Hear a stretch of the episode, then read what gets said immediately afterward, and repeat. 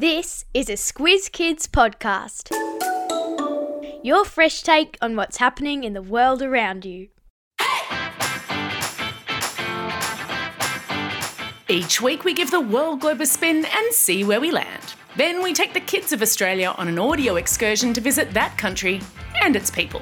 I'm Amanda Bauer, and today on Squiz the World we're visiting a country known for leprechauns, potatoes, and the colour green. Can you guess? Strap yourselves into the Squiz Kids Superfast Supersonic Jetliner as we take off and take a squiz at Ireland. Just the facts. The Republic of Ireland, that's I R E L A N D, is located on an island, I S L A N D, off the coast of Europe. That one island has two different governments, each with its own territory. Northern Ireland is, perhaps not surprisingly, located in the north part of the island, and it's a part of the United Kingdom. Meanwhile, the Republic of Ireland, the focus of today's episode, takes up the rest of the island. The Republic was also ruled by England until 1922, when it was finally granted independence after a long fight. It was during that fight that different rebel groups flew green flags or wore green. So Ireland is associated with the colour green not because of its rolling green hills, although it has plenty of them, but for political reasons. There's a part of Irish history that happened almost 200 years ago that has a strong connection to Australia. Starting in 1845, Ireland suffered a terrible famine when their potato crops failed. Famine meaning that there isn't enough food for a population to eat properly. Many people think that Britain, which was ruling Ireland at the time, didn't do enough to help the starving Irish, and that the English are responsible for the 1 million deaths that occurred. So, what does that have to do with Australia? Oh. Well, during that terrible famine, many hungry people left Ireland in search of a better life, and many came to Australia. By 1914, fully one third of the Australian population reported having Irish ancestry. My family does. How about yours? Nowadays, 5 million people live in Ireland. The capital and the biggest city is Dublin. That's also where the President and Houses of Parliament are. Whenever you travel, it's important to learn a few words in that country's language. It's a great way to show respect. So let's Learn the lingo. Before the English took over Ireland, people there spoke Irish, which is also often called Gaelic. The last known person who spoke only Irish, meaning that he spoke no English, died in 1988, but there is a big push in Ireland now to revive the Irish language. We're very lucky to have Squiz Kid Amy here to teach us some Irish. Amy, take it away. Hi, my name is Amy and I'm from Ireland. I speak Irish because I live here. This is how you say hi, how are you? Dia dhuit conas atá tú. This is how you say thank you, Go raibh maith agat. And here's how you say goodbye, Slán. Hmm. Goodbye in Irish sounds a bit like so long, doesn't it? Thanks so much, Amy. Now that we can communicate a little bit, it's Time for school. Kids in Ireland go to primary school for eight years. The first two years are called junior infants and senior infants. Now, in Australia, the word infant mostly refers to a tiny baby. Imagine how the prep and kinder kids at your school would react if you called them babies. Not happy.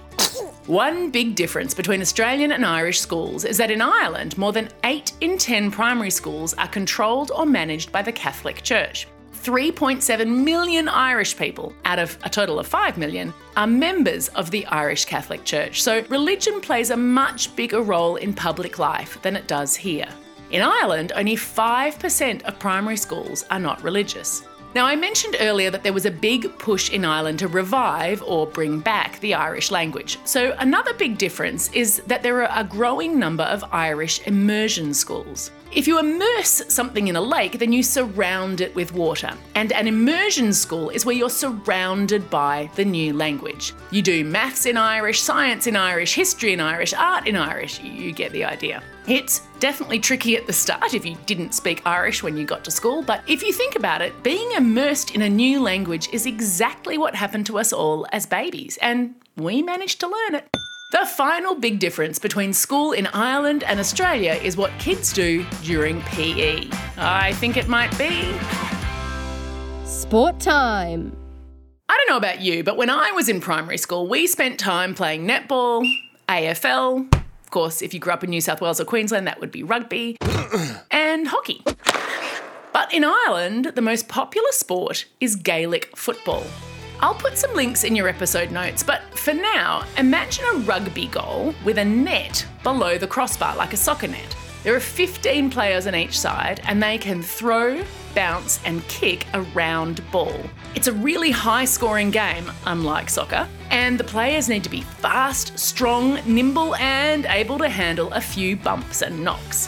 Ouch!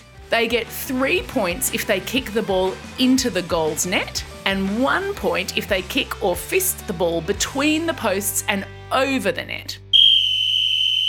Another extremely popular Irish game, hurling, uses the same goals and field dimensions as Gaelic football, but instead of a round ball that bounces, they use a much harder, smaller ball that looks a bit like a baseball, but it's called a sliotar. You hit the sliotar with a wooden stick that looks a bit like a hockey stick, but it's called a hurley.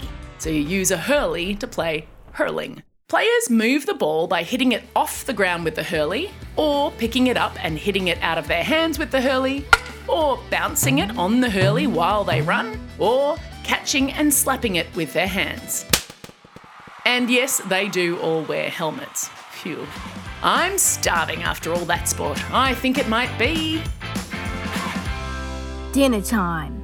Before the potato famine in Ireland, the Irish were some of the tallest and healthiest people in Europe. That's because they ate potatoes and drank buttermilk, which gave them just about all the vitamins and minerals they needed. But even though everyone associates potatoes with Ireland, they're not actually native crops.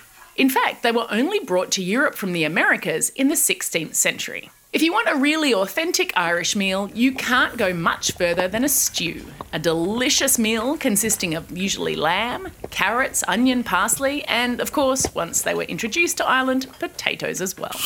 Each of those ingredients can be substituted for others, which allows the stew to feature whatever meat or veggies might be available at the time. My Irish nana would also recommend that you serve it with crusty bread so you can soak up all the sauce. Mm, mm, mm. Time for the quiz. This is the part of the podcast where you get to test how well you've been listening. Question number one Which colour is associated with the Irish fight for political independence? Yeah, that was an easy one, wasn't it? It's green. Question number two What is the name of the most popular sport in Ireland?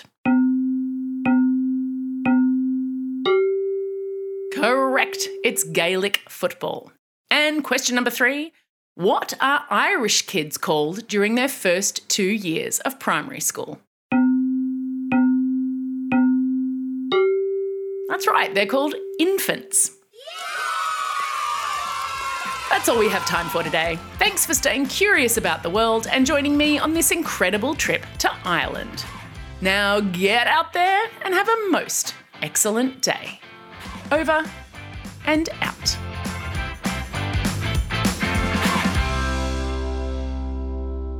These episodes are edited and engineered by Carter Quinn. If you've been enjoying Squiz the World, Squiz Kids Shortcuts, and the Kids vs. Adult quizzes, I've got great news. We are going to keep producing them and keep giving them to you for free all year long. So, starting January 30, you'll get the Squiz Kids Today podcast every weekday, plus these three extra podcasts a week. Can your ears handle it?